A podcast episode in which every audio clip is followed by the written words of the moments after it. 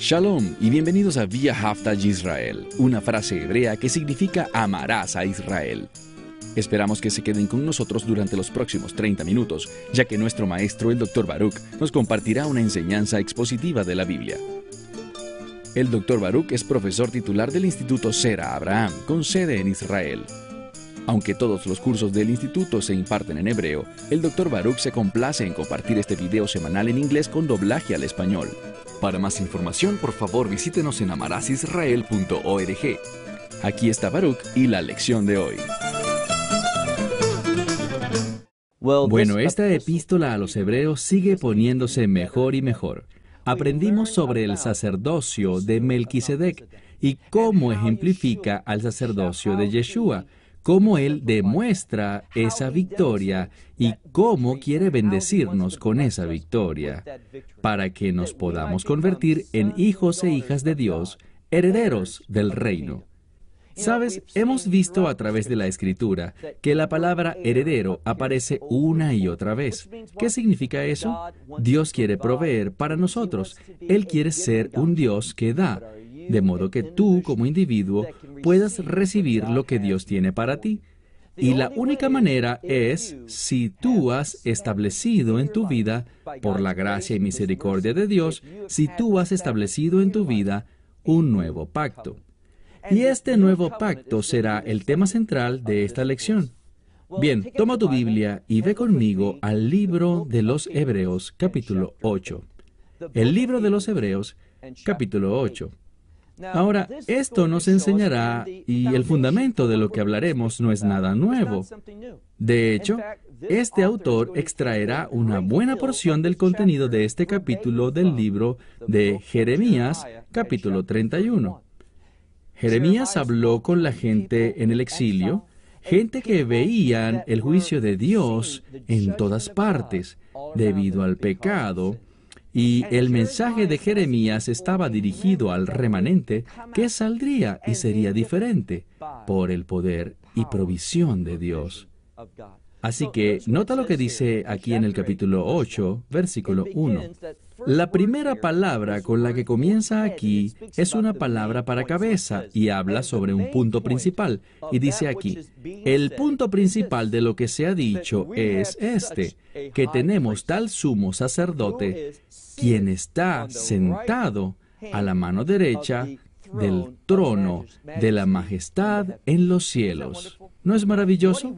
Lo que quiere que sepamos, el punto principal, lo crucial, la cabeza de todo, es que tenemos un sumo sacerdote. ¿Quién es? Aquellos que son seguidores del Mesías Yeshua, aquellos que han establecido para ellos un pacto que fue ratificado, como veremos, con la sangre del Mesías. Y noten lo que dice sobre él. Él es un sumo sacerdote. ¿Y qué aprendimos sobre los sacerdotes? Bueno, si volvemos al capítulo 5, aprendimos que la principal responsabilidad de los sacerdotes era lidiar con el pecado hacer expiación por el pecado, proveer redención, que el pecado pueda quedar sin efecto en nuestras vidas, así como sus consecuencias y su poder. Así que el punto principal de lo que se ha dicho es este, que tenemos tal sumo sacerdote quien está sentado a la mano derecha del trono de la majestad en los cielos. Verso 2. Y de cosas santas Él es ministro, y está en plural de cosas santas Él es ministro y del tabernáculo de la verdad o del verdadero tabernáculo, el cual el Señor instauró y no el hombre. Ahora, vamos hacia una dirección y cuál es. El enfoque es, recuerden lo que aprendimos la semana pasada, aprendimos que había un sacerdocio en el Antiguo Testamento a través de los hijos de Aarón y la tribu de Leví. Y esa tribu no podría traernos la perfección.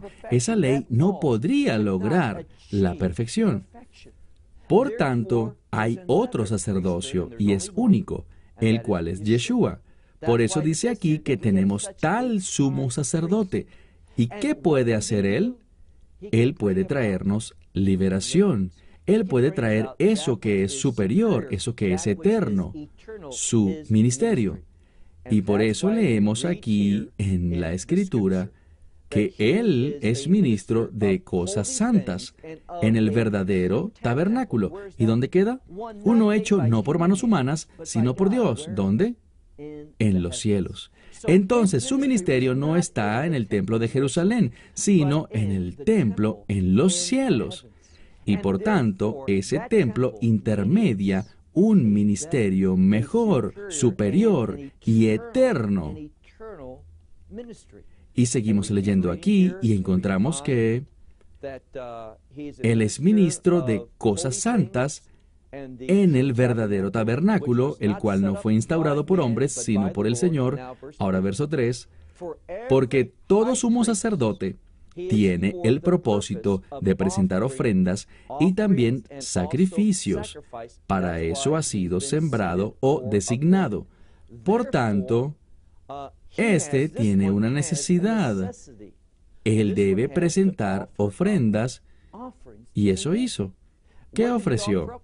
Y lo aprendimos la semana pasada. Se ofreció a sí mismo, derramó su sangre, porque lo vemos aquí y esto sentará un fundamento. Miremos en el versículo 3 porque todo sumo sacerdote debe presentar ofrendas y sacrificios, ya que para eso ha sido designado y necesita ofrecerlos del mismo modo que éste necesita ofrecerlos. Pero en el verso 4 dice, pero si éste fuera de esta tierra, es decir, de este mundo, no fuera capaz de ser sacerdote, porque el sacerdote está designado para ofrendar y de acuerdo con la ley es que presenta las ofrendas. ¿Quiénes son estos sacerdotes hijos de Aarón?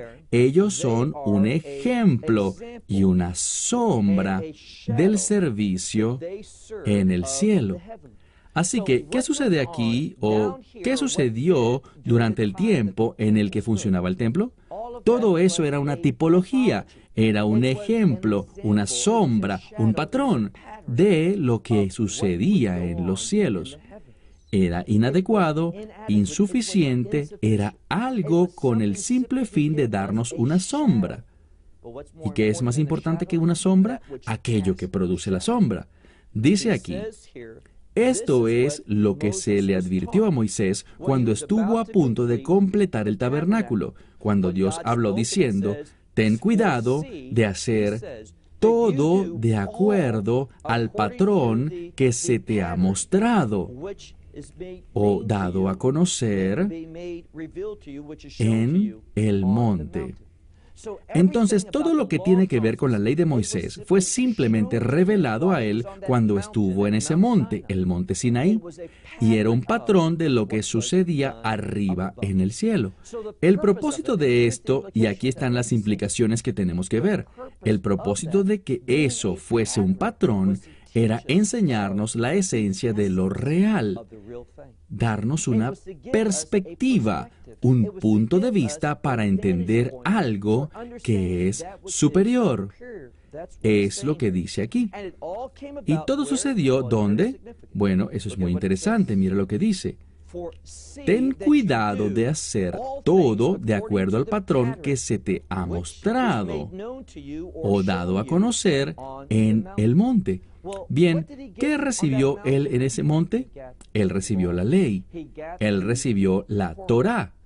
Y todo esto es un patrón, pero noten hacia dónde vamos. Mira ahora el verso 6. Dice aquí, pero ahora hay algo que es más excelente.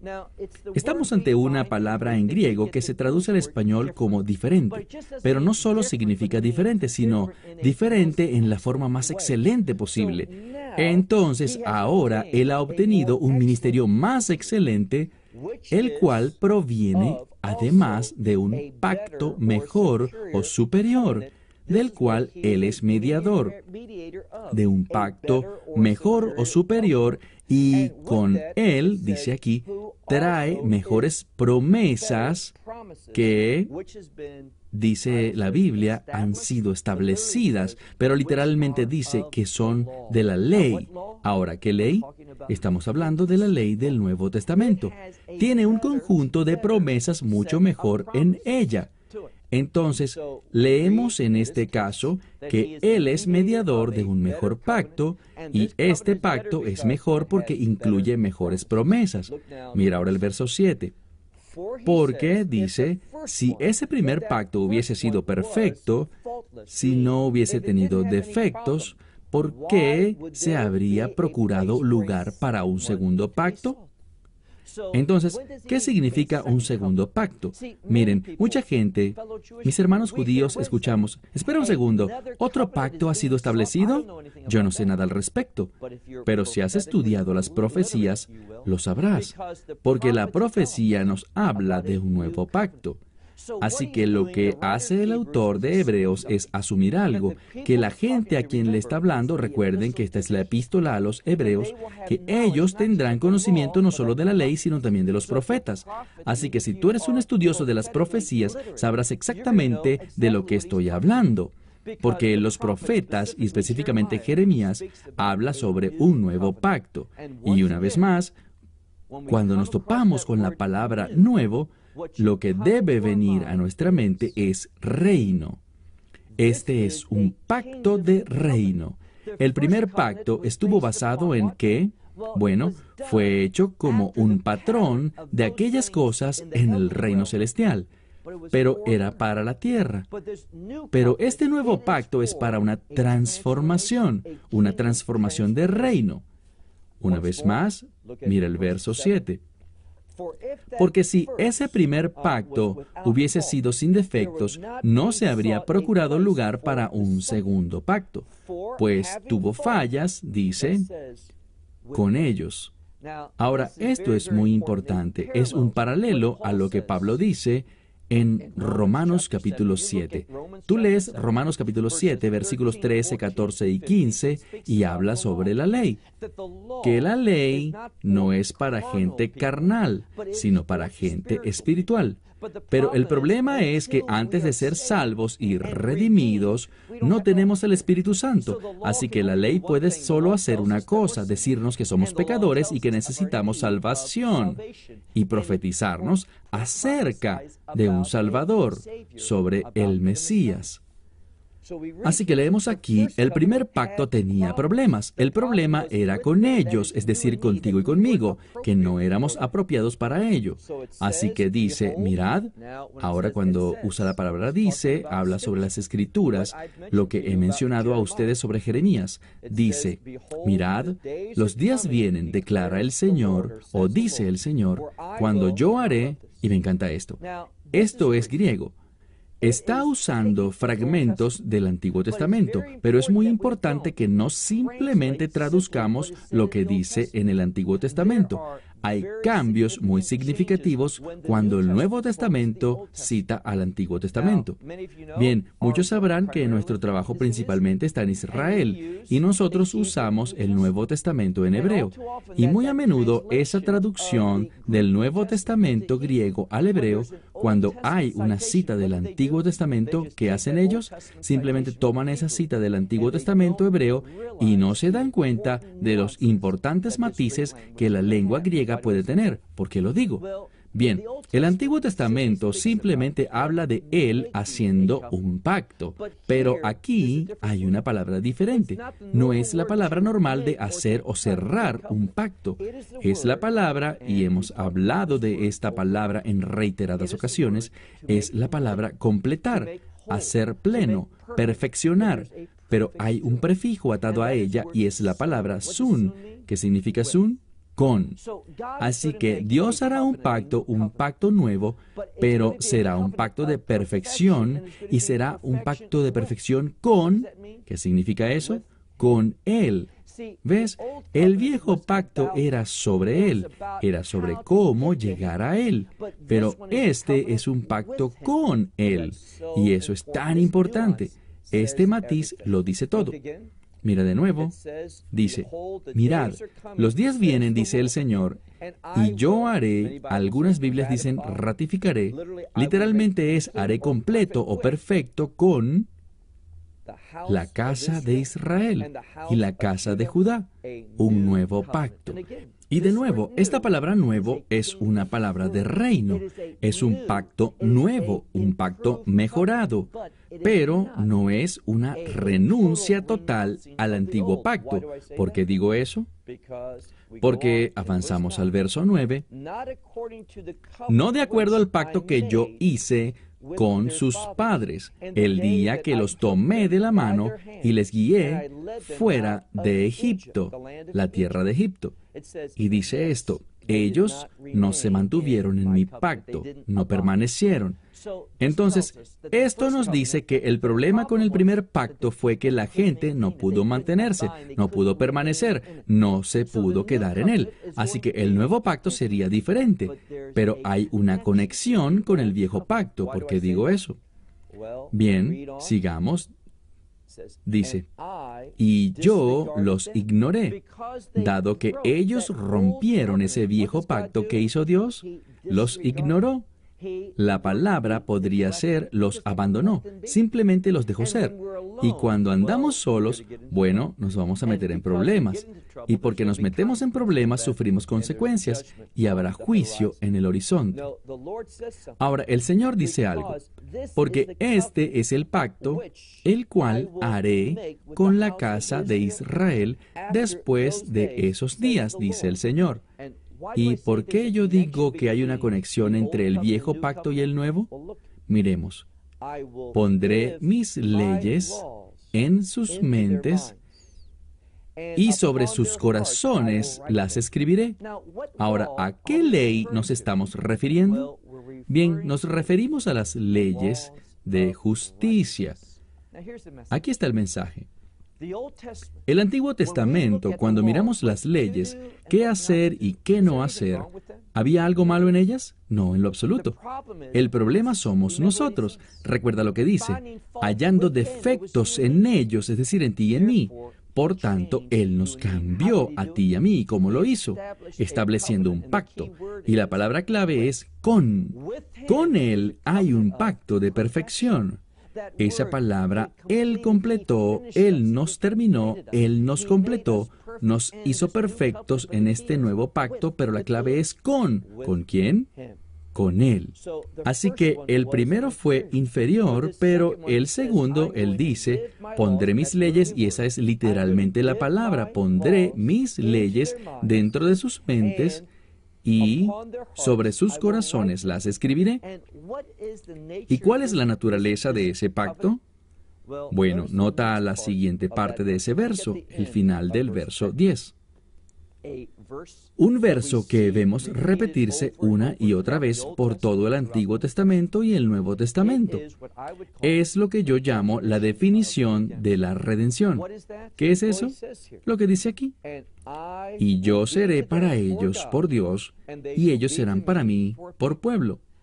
Esta idea es con. Ellos van a ser el pueblo y yo voy a ser su Dios. Eso habla de estar juntos, nosotros con Él es un pacto de redención. Donde quiera que veamos esa frase, yo seré para ellos por Dios y ellos serán para mí por pueblo, debemos pensar en redención. Entonces el nuevo pacto es un pacto de redención. Versículo 11. Porque ya no le enseñará más a alguien a su vecino, y nadie le dirá a su hermano, conoce al Señor, sino que por la redención, ¿cuál es el resultado? porque todos me conocerán desde el menor de ellos hasta el mayor de ellos. ¿Por qué? ¿Qué será este nuevo pacto? Será un pacto de, mira el versículo 12, porque yo seré misericordioso. En este nuevo pacto de redención, el fundamento siempre es la misericordia. Y es la misericordia la que trae este cambio a nuestras vidas. Déjame darte un ejemplo de esto. Hemos estado hablando de Melquisedec como el paradigma para entender al Mesías Yeshua como sumo sacerdote y él aparece en el libro de Génesis y lo vemos viniendo al encuentro de Abraham cuando Abraham regresa de una guerra en la que mató, masacró al enemigo y salió victorioso. Y él se encuentra con él e inmediatamente ¿qué hace? Él lo reconoce y es lo que hemos visto en las semanas anteriores. Él reconoce la grandeza de Melquisedec al darle los diezmos de todo ese botín que obtuvo en su victoria en la guerra. Entonces, ¿qué pasa? Él reconoce. ¿Y cuál es el punto aquí? ¿Qué reconoció él? Él reconoció que éste le proveyó de algo. Y lo principal que nosotros necesitamos que Dios nos provea es misericordia. De la misma manera que Abraham respondió a la provisión de Dios, nosotros deberíamos responder a la provisión perfecta de misericordia. ¿De dónde provino esa misericordia? Vino de la sangre del Mesías. Recuerda lo que hablamos la semana pasada, que todo sacerdote de acuerdo a la ley tiene que ofrecer algo. ¿Y qué hizo el Mesías? Él se ofreció a sí mismo una vez los otros sacerdotes a diario tenían que ofrendar por ellos mismos y por la gente, pero no el Mesías, porque su ofrenda de sí mismo derramando su sangre es suficiente. Lo hemos visto numerosas veces. Melquisedec, ¿con qué bendijo a Abraham? Con pan y vino significando el cuerpo y la sangre del Mesías. Todo esto es un paradigma para que podamos entender la perfección que el Mesías ofrece. Bien, volvamos a mirar el verso 12. Porque yo seré misericordioso a su injusticia o su falta de rectitud y sus pecados, dice él, y la palabra aquí es una palabra para ley con la letra alfa antes, que significa contra la ley. Así que todo lo contrario a la ley, todos sus incumplimientos a la ley. Por eso es que hay una conexión entre este mandamiento o este pacto con el antiguo pacto. Encontramos que el primero no podía mediar perfección, pero este sí, porque está escribiendo las leyes y los mandamientos en nuestros corazones, para poder cumplir por naturaleza y por medio del Espíritu Santo, estar en esta nueva condición, de modo de cumplir naturalmente con la justicia de la ley mosaica. Eso es lo que trata de decirnos. Entonces, verso 12, porque seré misericordioso y de sus injusticias o su falta de rectitud, de otros pecados y sus acciones contra la ley, no me acordaré jamás. ¿Por qué Dios no recordaría nunca más? Porque todos han sido removidos. Esta es la diferencia entre la expiación y la redención a través de la redención, para la cual es necesaria la sangre. Por eso es que estoy tan opuesto a estos individuos que no entienden la sangre del Mesías, que hay verdadero poder en la sangre, ese fluido del Mesías. No es solo suficiente que el Mesías haya muerto, lo importante es la sangre del Mesías. Él no podía dar su sangre completa y totalmente a menos que hubiese muerto. Su muerte es importante, pero la sangre del Mesías también es importante. Cuando hablamos acerca de la sangre del Mesías no es simplemente una frase que quiere decir que Él murió. La sangre tiene poder y por eso leemos en este pasaje de la Escritura, Seré misericordioso con aquellos que son injustos y de sus injusticias y de sus pecados y de su falta de ley, no me acordaré jamás. ¡Qué bendición! Que Dios se olvida de esto. Él no lo recuerda y ya nunca lo recordará. Verso 13 en el cual Él dice nuevo. Bien, está hablando del nuevo pacto y enfatiza esta palabra nuevo.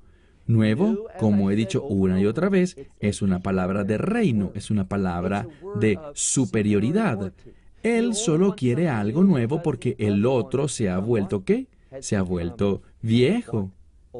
Ahora, algunas de las traducciones usan la palabra obsoleto, pero ¿es el antiguo pacto algo obsoleto? No, no lo es. Obsoleto significa algo que ya no tiene ningún valor está acabado. Aquí simplemente dice que el nuevo ha llegado, significando que el primero se ha vuelto viejo, en el sentido de que es más viejo que el pacto nuevo. Eso es verdad. Y volverse viejo es la misma palabra.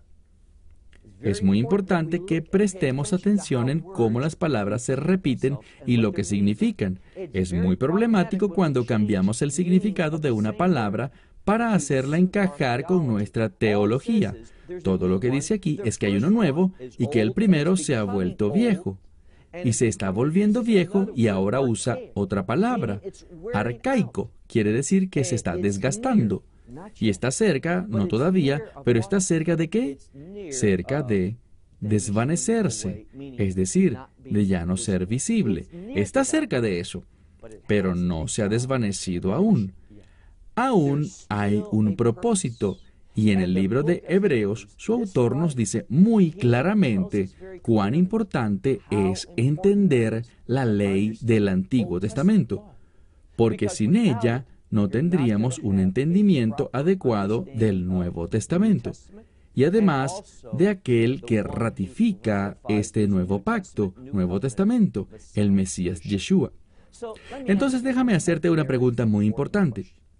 Cuando vemos este nuevo pacto, ¿qué se destaca? La misericordia. ¿Te has convertido en receptor de la misericordia de Dios?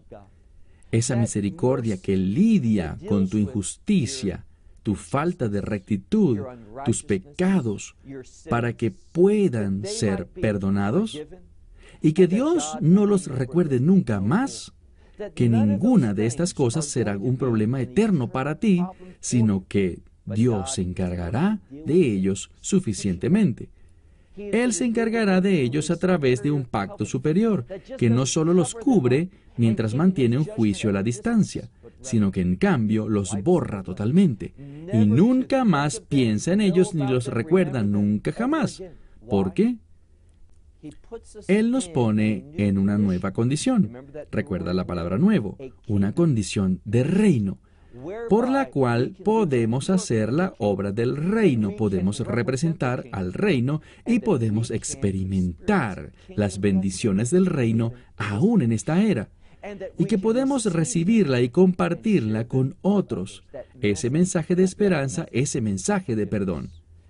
Ven, cuando entendemos el orden de Melquisedec, y entendemos que ese orden nos revela y enseña el ministerio del Mesías, ¿sabes lo que debería pasar? Debería darnos gran ánimo, no solo por lo que recibimos de su ministerio, sino por lo que podemos hacer como parte de su ministerio en la vida de otros. Cuando tú te esfuerzas por ser de bendición para otros, ¿sabes lo que Dios hace? Él te bendecirá con los recursos para que puedas impactar a otros, para que puedas ayudarles, consolarles, asistirles, fortalecerles, sanar sus heridas y ser una fuente de ánimo. Bien, ese ministerio nos da un futuro emocionante en esta era y especialmente en la era venidera. Bueno, se me acabó el tiempo. Hasta la próxima semana cuando entraremos en Hebreos capítulo 9. Esperamos que te hayas beneficiado del mensaje de hoy y lo compartas con otros. Por favor, haz planes para unirte a nosotros cada semana en este momento y en este canal para otra transmisión de amarasisrael.org. Para obtener más información sobre nosotros, visita nuestra web amarasisrael.org, donde encontrarás muchas otras conferencias de Baruch en forma de video. Puedes descargarlas o verlas en línea. Hasta la próxima semana. Que el Señor te bendiga en Yeshua Hamashiach Jesús el Mesías mientras caminas con Él. Shalom desde Israel.